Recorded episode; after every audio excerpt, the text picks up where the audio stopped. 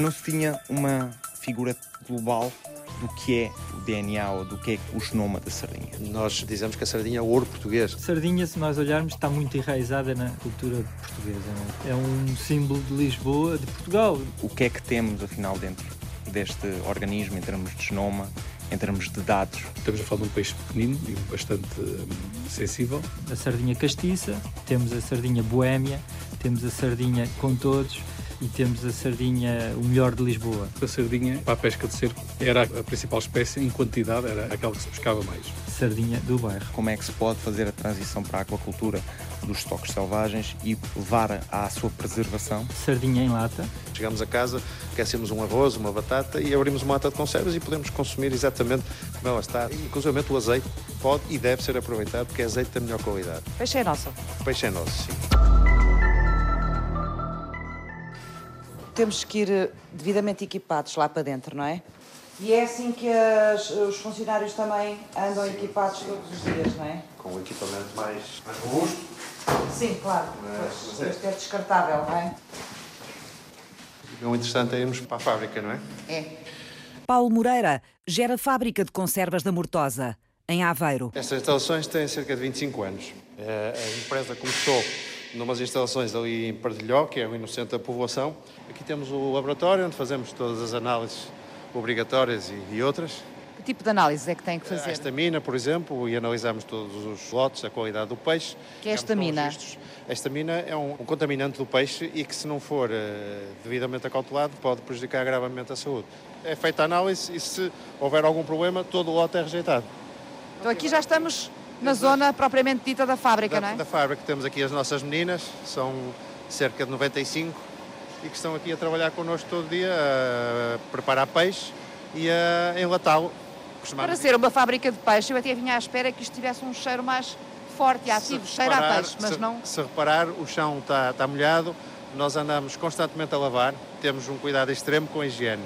Tá? Por onde é que isto começa já agora? Começa aqui, temos o peixe nas câmaras frigoríficas ou fresco, é posto aqui nesta zona que é São umas, umas péssimas bancadas em inox, umas bancadas em inox, onde nós tiramos a, a, cabeça, tiramos a espinha, se for o caso. Depois daí vai a cozer a vapor naqueles equipamentos. São tudo produtos naturais, não há aditivos, não há conservantes, tudo é natural. Ele vai a cozer aqui nestas cestas, o peixe é metido ali, vai aqui ao vapor. Quanto tempo é que fica aqui o peixe no vapor? Fica cerca de 10 minutos, 10 a 15 minutos depois é retirado, arrefece rapidamente, até como o peixe que nós cozinhamos em casa. Isto aqui não é mais do que uma cozinha caseira um bocadinho maior. Na sardinha tem-se trabalhado ao longo dos anos a nível das populações, de conhecer como é que as populações funcionam. Tem-se trabalhado também nos últimos anos mais a nível da aquacultura, ver como é que se pode fazer a transição para a aquacultura dos estoques selvagens e levar à sua preservação. André Machado faz parte da equipa de Genética e Evolução Animal do CIMAR, o Centro de Investigação Marinha e Ambiental da Universidade do Porto. Havia aqui um, uma falta de informação genética sobre este organismo. Não se tinha uma visão global. Sabia-se determinados genes, mas não se tinha uma figura global do que é o DNA ou do que é o genoma da sardinha. O que é que a ciência já sabia? Na sardinha, o que se tinha trabalhado mais até agora era a parte da sua gordura, o que é que a sardinha contribuía para a alimentação dos seres humanos, estas gorduras boas e que fazem bem a múltiplas áreas, estão relacionadas com o sistema cardiovascular, com o sistema nervoso e nesse sentido ajudam a prevenir. Depois também se tem estado a estudar genes específicos que também contribuem para a alimentação desta espécie em cativeiro. Uma equipa internacional, liderada pelo CIMAR, decidiu ir mais longe e sequenciar um primeiro esboço do genoma da sardinha, aproveitando uma nova geração de tecnologias, a genética e a bioinformática. A quantidade de dados está a evoluir de tal forma que precisamos de pessoas que trabalhem esses dados, mas que tenham um conhecimento que lhes permita trabalhar esses dados, como é o caso da biologia. Porque nós estamos a montar peças, nós estamos a montar puzzles, mas isto, de um ponto de vista biológico, faz sentido. Uhum. E depois tem a parte informática, que é a parte de computador. É o trabalho do André.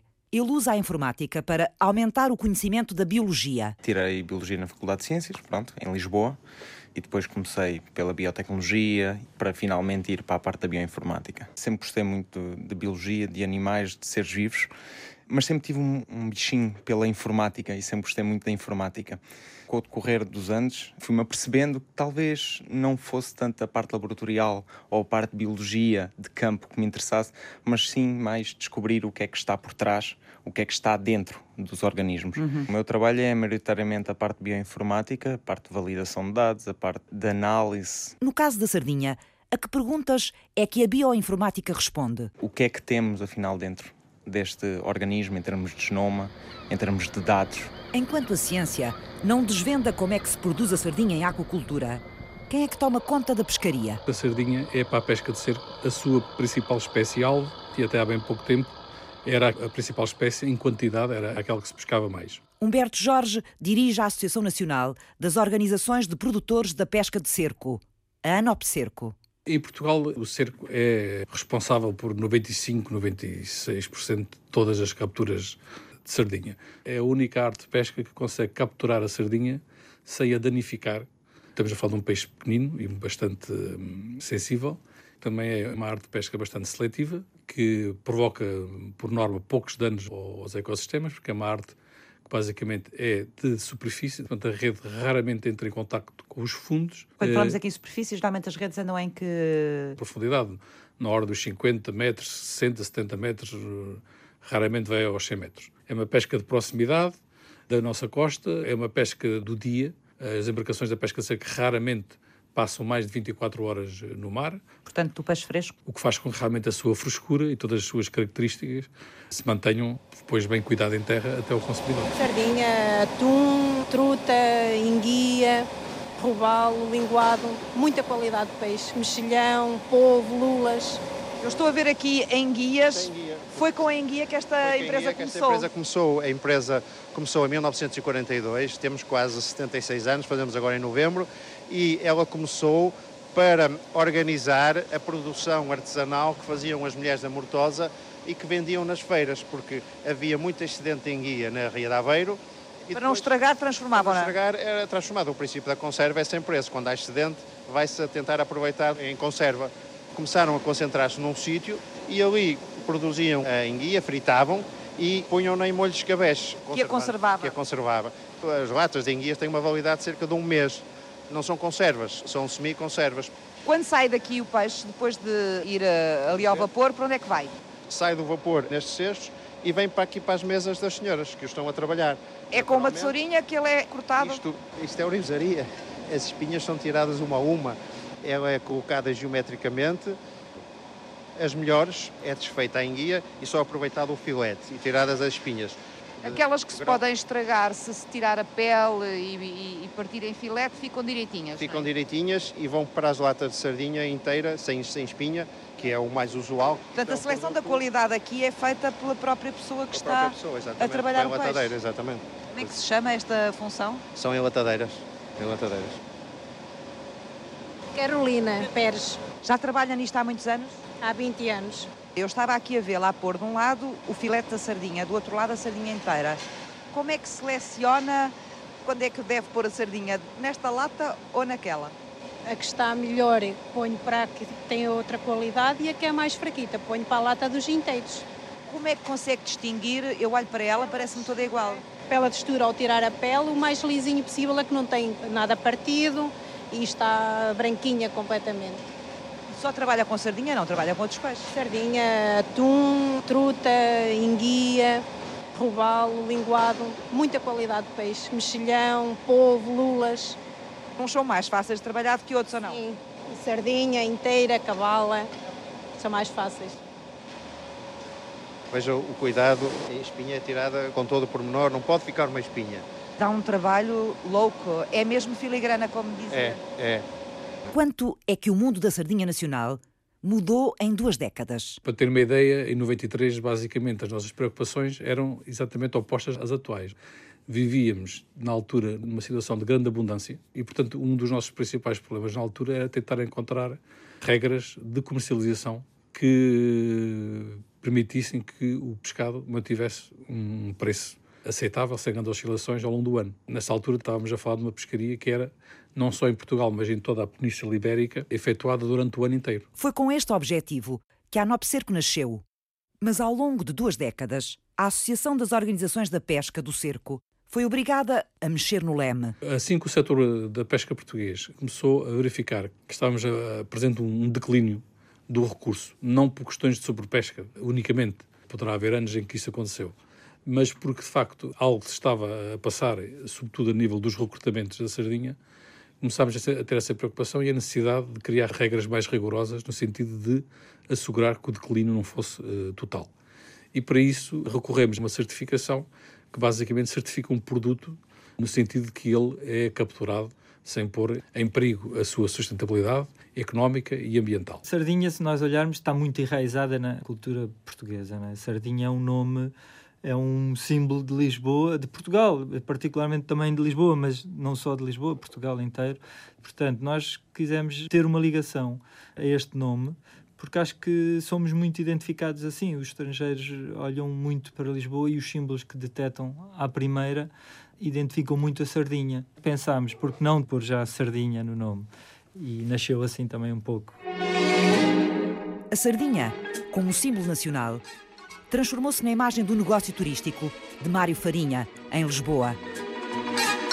Bem, o nome Sardinha do Bairro é curioso. Primeiramente era ligeiramente diferente e depois, por alguma hum, impossibilidade de registro da marca, foi criado o Sardinha do Bairro. Chamava-se Sardinha em Lata. O tuk-tuk, nesta fase, ainda era muito hum, artesanal, digamos, e era a maneira de ligar o nome ao conceito da lata. A lata seria um veículo e depois foi alterado para o Sardinha do Bairro. Acho que acaba por fazer até mais sentido, porque nós estamos em Lisboa e, como sabem, Lisboa é é cheia de bairros, não é? Sardinha do Bairro. Eu avancei com este projeto da Sardinha do Bairro sozinho, depois de ter ficado desempregado da minha profissão de sempre, que era editor e compositor de imagem.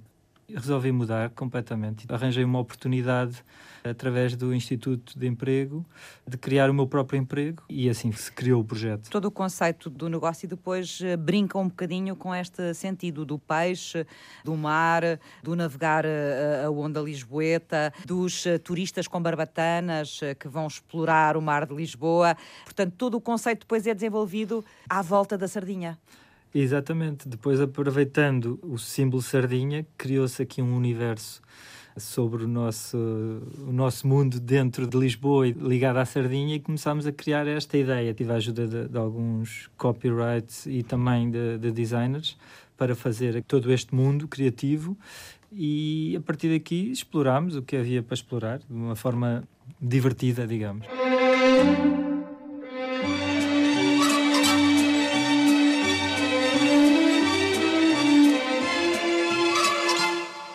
Setor português da pesca de cerco, ligado à pesca da sardinha, sempre teve uma ligação forte com os cientistas portugueses. Entendemos o IPMA. Os Sim. cientistas do IPMA, que são aqueles que uh, estão encarregues de anualmente fazer dois cruzeiros por ano para avaliar em loco do estado do, do recurso de sardinha. Humberto Jorge, presidente da Associação Nacional das Organizações de Produtores da Pesca de Cerco. A sardinha será seguramente a espécie mais bem documentada e seguida em Portugal desde há várias décadas.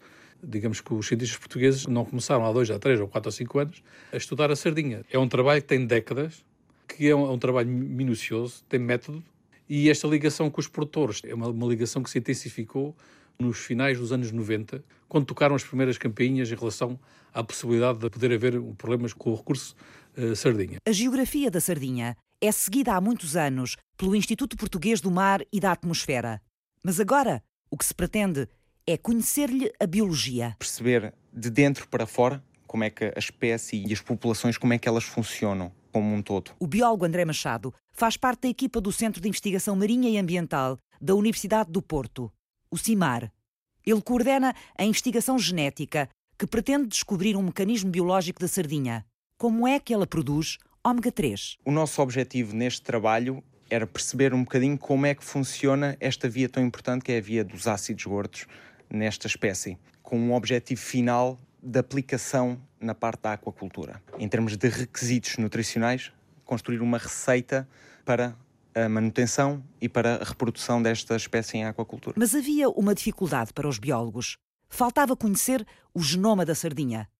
O CIMAR deitou mãos à obra. Integramos uma equipa internacional, multidisciplinar. Temos pessoas na Universidade de Tóquio, temos pessoas da Universidade de Copenhaga, da Universidade de Torre del Sal, em Espanha, temos a parte do fornecimento das amostras, por exemplo. De sardinha? Da sardinha, que foi a parte do IPMA. Instituto Português do Mar e da, atmosfera. Mar e da Atmosfera. Exatamente. E essas amostras depois vão para onde? Para Copenhaga, na Dinamarca, onde fizeram extrações de DNA e depois a partir daí foram sequenciadas. Foram sequenciadas na Macrogen, que é na China. Eles produziram os dados de sequenciação e aí sim enviaram para nós. Começaram as equipas de bioinformática a trabalhar no CIMAR. As voltas que a extração da informação genética da sardinha deu. De volta a Portugal, começou a montagem do genoma, um lego intrincado. Quando nós recebemos as amostras da sequenciação, basicamente o que nós temos é um ficheiro informático com muitas sequenciazinhas. E essas sequenciazinhas têm lá partes que fazem parte do processo de sequenciação, mas não fazem parte da parte biológica do organismo. Como é que vocês conseguem distinguir umas das outras? Pronto, isso é através de, de, modelos e algoritmos que nós temos e programas que já estão otimizados nesse sentido. Nós conseguimos perceber exatamente o que é que é artefacto técnico ou o que é que é realmente biológico. Antes de fazer, o, neste caso, a montagem global Sim. das pecinhas, Sim. nós fazemos uma limpeza para garantir que tiramos o máximo de lixo que não pertence ao organismo. Isso dá muito trabalho? Dá um bocado. Requer muitas horas de, de procura, de análise, mas depois é bastante compensador. Quanto mais limpas tiverem essas sequências, mais fidedigna é a informação em relação à biologia daquele animal. Exatamente. É isso, não é? Exatamente. Portanto, esse é um trabalho muito importante. Sim, sim, Apesar sem de dúvida. poder ser chato, é muito importante. Sem dúvida. O que é que fazem mais depois, com as sequências limpas? Fazemos uma avaliação para ver se a quantidade de sequências é suficiente para o nosso objetivo.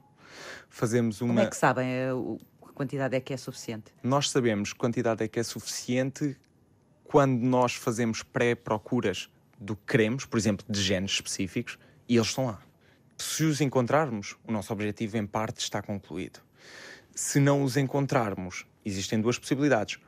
Ou não estão porque não temos quantidade suficiente de informação, ou não estão porque pode mesmo não estar na biologia do organismo, não é? E aí vão ter que despistar isso também. E aí vamos ter que tentar perceber se realmente precisamos de mais dados ou não. E depois, tendo toda essa informação, a informação toda que precisam, sobre Pronto. os genes específicos que andam à procura. Exatamente. Tendo essa que informaçãozinha toda que nós precisamos, o que vamos fazer é montar as peças do puzzle. É feito num computador grande, com uma grande quantidade de memória e de processamento, porque são muitas peças, é muita informação Sim. para tentar ser montada. Então nós vamos tentar montar as peças para termos peças maiores para conseguirmos avaliar melhor o que é que constitui esse uhum. organismo em termos genéticos. Neste caso, tiveram a montar esses legozinhos todos para saber o quê sobre a sardinha? Para termos uma visão global, para sabermos quantos genes em média existem neste organismo, para sabermos quais destes genes é que se podem transformar em proteínas, para termos uma visão global. Um jogo de gato e de rato em busca de uma tradução informática para a máquina biológica de um ser vivo. O esboço do genoma da sardinha, apurado por André Machado e pelos companheiros de investigação, teve honras na revista científica Gen. Mas como é que o genoma da sardinha nos pode ensinar como é que o peixe fabrica ômega 3, os famosos ácidos gordos de que a saúde humana tanto gosta? E será possível manter em cativeiro uma espécie que vive em cardume? Que ambiente é preciso dar à sardinha, em clausura, para que ela não perca as qualidades nutricionais? Estamos preparados para comer sardinhas de aquacultura? As perguntas voltam ao ponto de partida, na segunda parte. Até já! Eu sou bioinformático. André Machado, do Centro de Investigação Marinha e Ambiental da Universidade do Porto. A minha tarefa é, é fazer puzzles, montar peças. basicamente. Montar sequências genéticas dos organismos. Ou seja, perceber como é que os mecanismos funcionam, os mecanismos uh, genéticos dos organismos, para depois podermos ter uma aplicação prática desses mecanismos. Nós sabemos que em aquacultura na maior parte dos peixes, é fornecido os ácidos linoleicos e os alfa-linoleicos. É mais fácil os ômega 6 e os ômega 3. Já nos habituámos a ouvir falar deles e das suas qualidades. Pronto, é quase em todas as espécies de peixes que são produzidos em aquacultura são fornecidos estes ácidos. Mas o que é que queriam saber ao certo? sobre a sardinha. A questão é que cada peixe precisa dos mesmos ácidos, Sim. mas a diferentes níveis. Por exemplo, Imagino que isto é um, um género de uma linha de montagem em que nós estamos a construir um boneco, por exemplo, e nesse boneco há uma máquina que mete o braço, há uma máquina que mete a, a parte da cabeça. Pronto. e de que é que andam à procura? O que nós estamos à procura é saber qual é o tipo de processamento que esse óleo essencial já tem que ter para a sardinha conseguir consumir.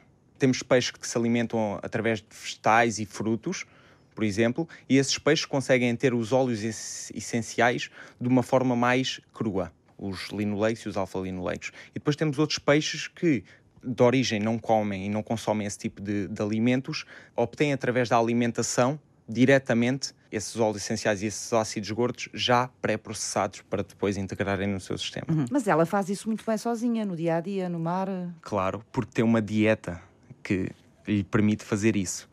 Aqui a questão é nós percebermos qual é que é essa dieta em específico e como é que nós a conseguimos su- substituir em cativeiro. Na prática, como é que nós conseguimos perceber que dieta é essa, saber qual é o segredo da alimentação da sardinha para o reproduzir depois em cativeiro? Exatamente. Com as mesmas condições, de forma a que a sardinha não perca características nem qualidades Exatamente. como alimento. Para Exatamente. nós, na prática é isso, não é? Exatamente. Uma investigação internacional, coordenada pelo CIMAR, produziu o primeiro esboço do genoma da sardinha. Com esta informação, isolou e testou três genes do peixe que estão envolvidos na produção do ômega 3. O objetivo é saber como é que o organismo da sardinha o fabrica. O que nós confirmamos ou o que nós percebemos foi que se nós fornecermos um tipo específico de óleos essenciais, o que estes genes fazem é pegam nestes óleos essenciais numa determinada fase, já com uma determinada complexidade, e tornam-nos mais complexos para integrarem na sua própria dieta. O grande diferencial aqui, relativamente a outros peixes, é que a sardinha, endogenamente, ou seja, em si, não consegue produzir o ômega 3. Precisa de ser alimentada com óleo essencial a, a um nível específico que depois vai converter em algo mais complexo para dar então origem ao ômega 3. Agora, como é que com três genes apenas, que foi o que vocês estudaram até agora, percebendo como é que, que esses três genes funcionam e processam estes óleos essenciais e os transformam depois em ácidos ricos e importantes para nós, que ela não, não produz diretamente, vai buscar a alimentação, a Exatamente. sardinha, isso chega para resolver a equação? Não chega, mas é um primeiro passo. Isto é um processo complexo e longo. Começámos com estes três genes que são críticos nestas vias. Portanto, sabemos que sem estes três genes, o animal eh, Não produz. não produz ó- Ômega 3. Exatamente. Isto é cavala, não é? Isto é cavala. Depois temos aqui, mais adiante, o polvo. O polvo é grelhado num grelhador, como, como se faz em casa, assim como o bacalhau. E depois é colocado na lata. E a lata depois leva, além do polvo, azeite eh, virgem Portanto, extra. é grelhada ali inteira ainda, depois partido aos bocadinhos. Sim, sim. Eh, E a pedacinhos seguir é, é um puzzle dentro da um lata. puzzle dentro da lata e depois só falta levar o, o azeite e, e a cravação. Paulo Moreira é gerente da fábrica de conservas da Mortosa, a Comur, no distrito de Aveiro. A conserveira já passou os três quartos de século. Com o novo comando, sobreviveu aos dias difíceis, interpretando o setor conserveiro de outra forma e servindo diretamente as conservas ao consumidor. A conserva era um produto desvalorizado. Achava-se que só ia para a conserva o peixe que não prestava. Nós temos um produto de excelência, temos peixe de excelência, só temos é que o valorizar e embrulhá-lo de uma forma mais agradável para que a pessoa, ao visitar as nossas lojas, tenha um- uma experiência. E a compra é uma parte dessa experiência. Na nossa loja do Rocio, Lisboa, se calhar num dia vendemos mais latas do que todos os supermercados de Lisboa. Gostava de mostrar também a nossa parte dos fumados. Tomates de peixe. Tomates de peixe. São fornos a lenha. Isto é feito com lenha não resinosa, não tratada, sem quaisquer químicos. É fumado a lenha mesmo. Fumado a lenha. Fazemos aqui a fogueirinha. Foi um mecanismo desenvolvido por nós. Isto é polvo fumado. Está aqui num, Umas grelhas? Numas, num- numas grelhas. Fica aqui no fumo, 10 minutos, 15 minutos. Pronto, isto está o fumado. O mexilhão fumado, a truta fumada, a enguia fumada também, polvo. Os mais habituais são estes. Ainda são bastantes fornos. Um, dois, três, quatro, cinco fornos. E vou mostrar ali uma coisa eu, que eu adoro mostrar. Hoje estamos aqui a fazer um, uma, estamos a fazer uma experiência com sardinha. Estas senhoras são as, as, mais abençoadas da fábrica porque fazem bacalhau, bacalhau grelhado, hoje estão a fazer sardinha grelhada. E é grelhado como a gente grelha em casa. Exatamente. A grelha só é um bocadinho claro, maior. Com uma grelha maior, de, de, com todas as condições de segurança para as senhoras. E, mas... e com alguns cuidados, parece-me que essa sardinha está muito dourada, aí ela não, ela não queima. Não, não, não. Quais são os vossos segredos aí? O carvão ficasse assim um bocadinho mais brando para que não queimarem porque senão ela ficava preta e não, e não ficava bem moda. Já temos lá aquelas todas assadas. Portanto, na prática, em relação àquilo que a gente faz em casa, só deve demorar mais um bocadinho, é mais lento. O lume tem mais lento, sim, é só apenas isso. Temos que estar com mais calma. O que é que vai acontecer a esta sardinha depois da assada? Depois é enlatada e vai levar pimenta e qualquer coisa mais que nós não sabemos. É uma experiência que nós estamos a fazer. Um novo sabor? É um novo sabor, é um novo sabor, sim, sim. Nós estamos sempre a investigar e a criar sabores novos. Procuramos peixes da nossa costa. Temos peixes que não é habitual ver, como a corvina, como o engoado, como o peixe-espada, como a dourada. Temos isso tudo enlatado. Não é um turismo de sardinha em lata. Exatamente. Não é um turismo em lata, digamos, em massa. Exatamente. e sim muito personalizado, muito específico. Sardinha do Bairro. O negócio turístico que Mário Farinha idealizou há três anos. A sardinha como símbolo nacional é a imagem e o chamariz dos passeios da empresa por Lisboa. A sardinha castiça, temos a sardinha boémia, temos a sardinha com todos e temos a sardinha o melhor de Lisboa. Sardinha castiça, imagino que passará pelos bairros mais castiços de Lisboa. Uh, Boémia, provavelmente à noite, não sei, os sítios dos copos, da festa, uh, não sei. Com todos, para quem quiser ver um bocadinho de tudo, imagino eu. Exatamente. É. Precisamente isso. O nome castiça traz-nos a ideia de tudo o que é mais castiço em Lisboa. Temos os bairros mais tradicionais, mais típicos de Lisboa. Temos Alfama, Graça, Moraria. Começou com uma lata. Quantas latas são agora? Sim, nesta fase são, são quatro latas. Já? quatro latas elétricas. Começámos com uma, ainda a gasolina. Parece que temos um regulamento para aprovar e que se prolonga já há bastante tempo para esta atividade, que nos regule, digamos. E uma das questões era os tuk-tuks a gasolina, ou melhor, a combustível, deixarem de operar em Lisboa e por essa razão nós optámos por ir para tuk-tuks elétricos. Tuk-tuks verdes, não é? que sejam verdes. mais amigos do ambiente. Exatamente, eco-friendlies. Já saem de Lisboa, já saem do bairro, não já? Uh, em passeios especiais, penso eu? Sim, não são feitos de tuk-tuk, são feitos de carrinhas, carrinhas de oito lugares. Há um mercado estrangeiro que nos procura nesse sentido, fazerem os percursos não só em Lisboa, mas à volta, não é? Querem mas também conhecer coisas. o resto, exatamente, como Sintra, como Fátima, Batalha, Óbidos, etc. Chegam a ir a Évora. A Évora também, exatamente. E não só, a Rábida, a Palmela, outro tipo de rota mais personalizado, como a Rota dos Templários, Convento de Cristo, em Tomar, etc., Santarém. Temos muito esta vertente também fora de Lisboa. Tendo este nome logo apelativo, Sardinha do Bairro, os turistas que passeiam convosco não vos pedem para ir eh, comer sardinha assada, para ir aqui, para ir para onde, onde há sardinhas? Sim, sim, sim, pedem-nos muitas vezes, sim. No verão, e não só, o que é curioso é que às vezes mesmo no inverno eles querem comer sardinhas e nós uh, indicamos que não será a melhor altura para as comer, porque infelizmente ainda assim se vende muita sardinha fora da sua época, como sabemos e dizemos sempre: atenção, não é a melhor altura, não, não façam isso, é preferível esperarem, comerem outras delícias que também temos. Mas, enfim, eles muitas vezes querem mesmo e, e acabam por comer as sardinhas que aí vendem fora do tempo delas, não é? Portanto, esta sardinha em três anos uh, espraiou-se e conquistou muitas uh, áreas diferentes, não é? Empresas, sair de Lisboa, ir à procura de outros roteiros para além do roteiro tradicional em Lisboa. Foi um crescimento grande em três anos. Digamos que é um crescimento natural, que o turismo nesta fase tem dado muitas oportunidades às empresas como a nossa. Tem sido um crescimento sustentável, obviamente poderia ser superior se nós quiséssemos investir tudo de uma forma de uma vez só de uma forma assim um pouco mais uh, arriscada, digamos. Nós temos tem passo feito um passo, crescimento seguro, não é? Um crescimento, um crescimento mais, seguro. Exatamente. Até porque que... uh, houve um boom muito grande a este nível e destes pequenos negócios de turismo, mas espera-se uhum. sempre que um dia a coisa possa entrar em defesa. A sardinha pode entrar em defesa também, não é? é e é preciso ter uh... os pés no chão. Os pés no chão e os barcos no mar. Quando há pesca da sardinha, Onde? Grande parte da frota e, portanto, das capturas são efetuadas na parte centro, centro, centro-norte do país. Cerca de 70% das capturas são feitas até Lisboa, basicamente. Humberto Jorge, presidente da Associação Nacional das Organizações de Produtores da Pesca do Cerco, a ANOP Cerco. Antes destas restrições, o normal era Portugal sozinho pescar entre as 50 55, 70 mil toneladas. Para onde é que ia tanta sardinha? Mais de metade, basicamente, era para abastecimento da nossa indústria conserveira, que era a nossa grande parceira, que neste momento já não é, porque não temos matéria-prima suficiente para os abastecer, nem preço para os abastecer. Só para ter uma ideia, agora estamos a pescar, uh, enfim, 10 mil toneladas, 9 mil e tal toneladas. Por ano? Uh, por ano. É um, é um, é um quinto. É, um, é, exatamente. É um decréscimo enorme que foi, foi feito ao longo de, dos últimos seis anos, sobretudo. Ao contrário de outras espécies, a quantidade de sardinha que é permitido pescar em Portugal não é decidida pela União Europeia. Por enquanto, são os governos de Portugal e de Espanha que gerem o estoque de sardinha ibérica. Toda a costa atlântica, desde Bilbao até o Golfo de Cádiz, é toda a sardinha que está nesta área é que é considerada sardinha ibérica.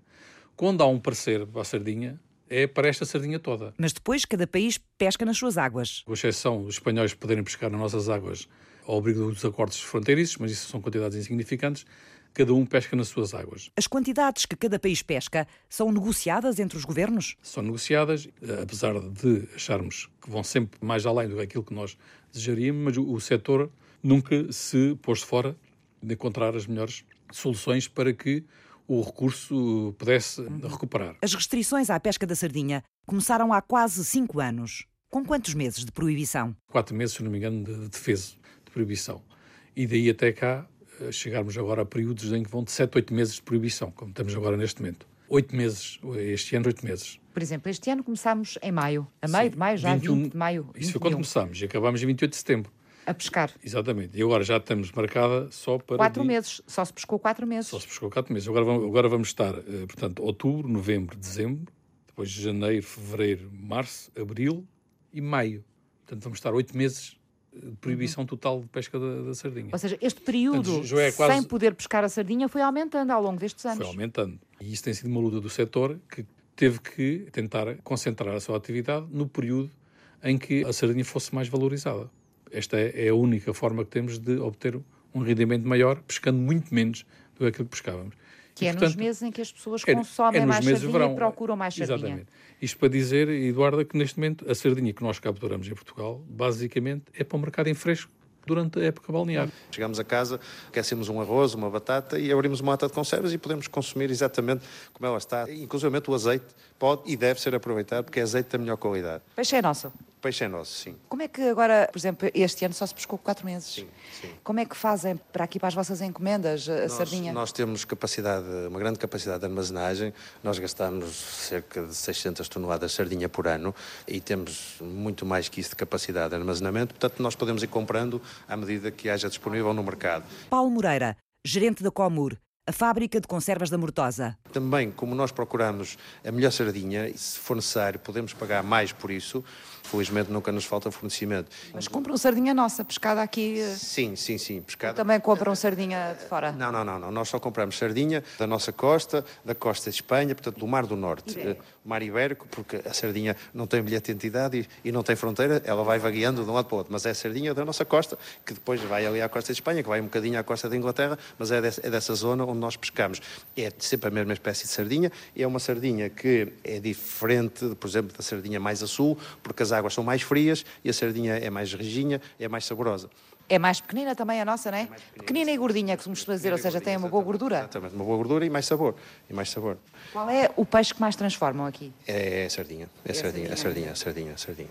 É importante para nós sabermos como é que funciona a biologia da sardinha, como é que funciona o pequeno ecossistema da sardinha, das populações de sardinha. A ciência quer saber como é que o organismo sardinha funciona no mar para depois reproduzir estas condições em aquacultura, mas sem que o peixe perca as qualidades nutricionais. Para isso, há que descobrir como é que ela produz, por exemplo, o ômega 3.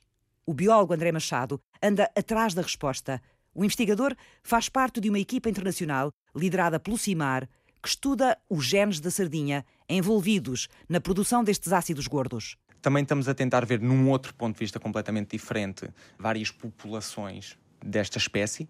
Estamos a tentar perceber qual é a diferença entre, entre os vários stocks que existem, por assim dizer. Mas no... não têm que ir buscar amostras de sardinha de vários pontos diferentes? Exatamente. Por exemplo, para eu ter uma ideia só.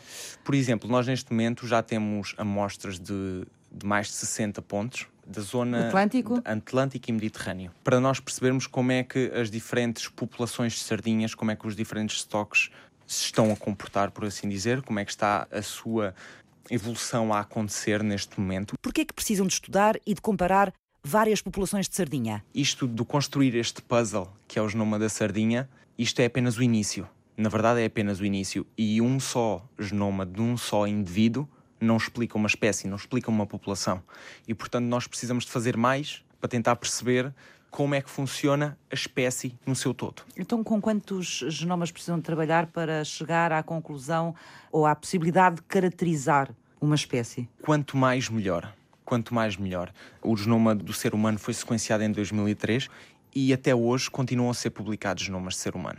Estamos sempre a aprofundar essa informação. Estamos sempre a aprofundar essa informação porque todos os indivíduos são diferentes uns dos outros. Em último caso, todas as células são diferentes umas das outras.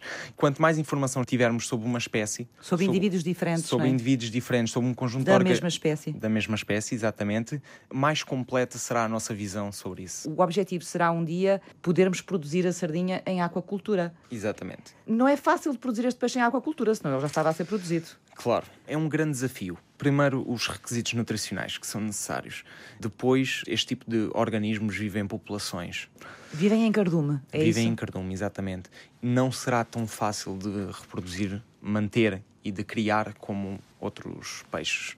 Nós temos que compreender como é que estas populações funcionam. Se nós não compreendemos como é que elas funcionam, como é que elas atuam, como é que os machos e as fêmeas atuam, nós não conseguimos fazer uma reprodução tão eficiente em aquacultura. Percebendo a biologia, de dentro para fora, percebendo quais é são os requisitos nutricionais, percebendo quais é são os requisitos em termos de população, conseguimos fazer uma aplicação mais direta e, e mais eficiente à aquacultura. Nós dizemos que a sardinha é o ouro português e é isso que os pescadores dizem. Os pescadores... É pena que temos cada vez menos ouro. Os pescadores dizem-nos que é uma dor da alma ir no mar, ver a sardinha a passar por baixo e ver o ouro a passar por baixo deles e não poder apanhar porque a pesca está proibida, não é? Neste momento achamos que enfim, o recurso se estabilizou, está a recuperar, a biomassa adulta está claramente a, a recuperar, não somos só nós que o dizemos, são os próprios relatórios científicos do IPMA, e, portanto, não há razão para diminuir mais. Podemos encarar um aumento agora gradual, assim se mantenha esta recuperação do recurso. Sendo esta arte de pesca uma arte que teve na sardinha sempre o principal objetivo, era o principal tipo de captura, uhum. quando se passa para oito meses de pesca, para sete meses de pesca, para seis, agora para quatro, nem isso, não chega a quatro meses, e eu imagino que todo este setor teve que se reorganizar e teve que ir à procura de pescar outras coisas, só pode, não é? Porque não sobrevivem só com aqueles três ou quatro meses de pesca da sardinha. Sim, tem, tem, tem havido uma adaptação todo o setor, mas digamos que as alternativas não foram todas elas iguais pelo país todo. Há portos mais a sul em que foi possível compensar com espécies alternativas, como a cavala, que surgiu em, grande quantidade, o carapau. No norte foi sobretudo o biqueirão. O recurso do biqueirão cresceu proporcionalmente à, à, diminuição do recurso da sardinha. Nós estamos convencidos que uma coisa está ligada à outra, ou seja, os fatores eh, naturais que fizeram com que o recurso da sardinha diminuísse eh, por força dos fracos recrutamentos foram os mesmos que contribuíram para que o, o recurso bequeirão aumentasse para níveis que não há memória. A maior parte dos cientistas com quem nós conversamos eh, também concordam que seguramente os mesmos fatores que contribuíram para diminuir a sardinha foram aqueles que, até porque são espécies que, que concorrem entre si no espaço. É, o biqueirão neste momento está a surgir em grandes quantidades, nos mesmos eh, locais, nos mesmos pesqueiros onde tradicionalmente havia sardinha. Vimos o processo até à fase do enlatamento, vimos também a preparação ali no grelhado e nos fumados. Depois o peixe fica na lata, as latas ficam completas, junto à, à cravadeira, que é, um, no fundo, uma linha de montagem, onde vai entrar cada uma das latas, seguem este caminho. O que é que lhes vai acontecer? Estes tubos têm o quê? Estes tubos têm azeite, por exemplo. Normalmente é azeite, mas também há em tomate, há em escabeche. Vão encher de azeite? Vão encher de azeite. Depois da, da caixinha ter o, o azeite e entra aqui nesta roda, onde lhe é colocada a tampa. Sofre um processo de pressão e fica colada a lata. Depois passa ali num banho de vapor eh, para uma primeira lavagem. cai ali no tanque. Para lavar a lata. Para lavar a lata. Cai ali num cesto como este, leva duas mil latas cada um, elas caem ali dentro da água, dentro do cesto, depois há aqui um, um gancho que vem buscar o cesto, que o transporta em suspensão e que o mete dentro do autoclave. O autoclave é este tubo, é um tubo muito grande. Parece uma panela de pressão Parece gigante. Uma panela de pressão gigante, exatamente. Fecha-se a tampa e aqui é que as latas são, durante cerca de 20 minutos, sujeitos ao tal processo de um bar de pressão e 120 graus de temperatura. Pronto, e a partir daqui está feita a pasteurização, a partir daí sim, temos uma conserva. Depois, a partir dali, é colocar nas caixas e colocar no mercado e está pronto. Todo o peixe que de manhã é manhado, ao final do dia está no armazém dentro da lata. Por exemplo, sardinhas podemos fazer 20, 25 mil latas por dia. A questão é, se estamos preparados para a sua produção, neste momento ainda não. É um processo longo. É um processo que não é daqui a seis meses, não é daqui a um ano. É um processo que vai demorar. Se nós estamos preparados enquanto sociedade para receber a sardinha da aquacultura, eu acho que é uma, é uma questão de zelarmos pelo que temos. Nós temos estes estoques eh, na, na natureza a serem consumidos a uma velocidade alarmante. Nós precisamos de preservar e precisamos de utilizar estes recursos, mas de forma sustentável. E neste momento é nesse sentido que nós temos que caminhar. É a aquacultura como uma opção, não requer exclusividade, mas uma opção. Não é para já, mas vai acontecer. Eu acredito que sim. Fizeram este programa André Machado. Eu acredito que o preço realmente da aquacultura pode ser menor, mas se nós tivermos os nossos estoques saudáveis, também poderemos ter a, a preços bastante acessíveis a sardinha de mar. Depende da quantidade e essa quantidade depende da forma como gerirmos. Humberto Jorge. As empresas, os pescadores e até os peixes têm-se adaptado a esta realidade. Mas infelizmente as políticas e os modelos de gestão e de avaliação não se adaptaram a esta realidade. Como? Neste momento nós estamos a, a pescar o biqueirão com base num TAC e numa cota que são iguais há 10 anos. Ainda agora o último cruzeiro do IPMA confirmou que a biomassa do biqueirão é enorme. O problema é que depois esses dados são reportados e até vir o feedback desses dados para cá, já passou. Paulo Moreira. Digo lá, se não é um gosto ter uma lata destas. Temos duas coleções, uma com os anos, desde 1916 até agora 2018, já vamos ter 2019. São latas com informação. Com informação, em 2004 o Futebol de Porto foi campeão europeu, por exemplo. Depois temos outra, outra coleção com 17 tipos diferentes de peixe, o polvo, o bacalhau assado, as ovas de bacalhau, a sardinha, a petinga, a dourado, o robalo, o linguado, o peixe-espada. Mário Farinha. www.sardinhadobairro.pt onde se vê toda a informação dos serviços que disponibilizamos. Francisca Alves fez o apoio à produção. Diogo Romance cuidou da pós-produção áudio. Eduardo Maio realizou e apresentou. Isto aqui é outro trabalho difícil, não é? Que é tirar a grelha, mas às vezes quando a gente levanta a grelha, a casca descola toda. E a gente deixou para arrefecer para que ela evite desfolar. É um Não esfolar. Ah, claro, é, aquilo, é a alma do negócio. Em casa já não dá para fazer isso porque a gente não quer comer a sardinha fria.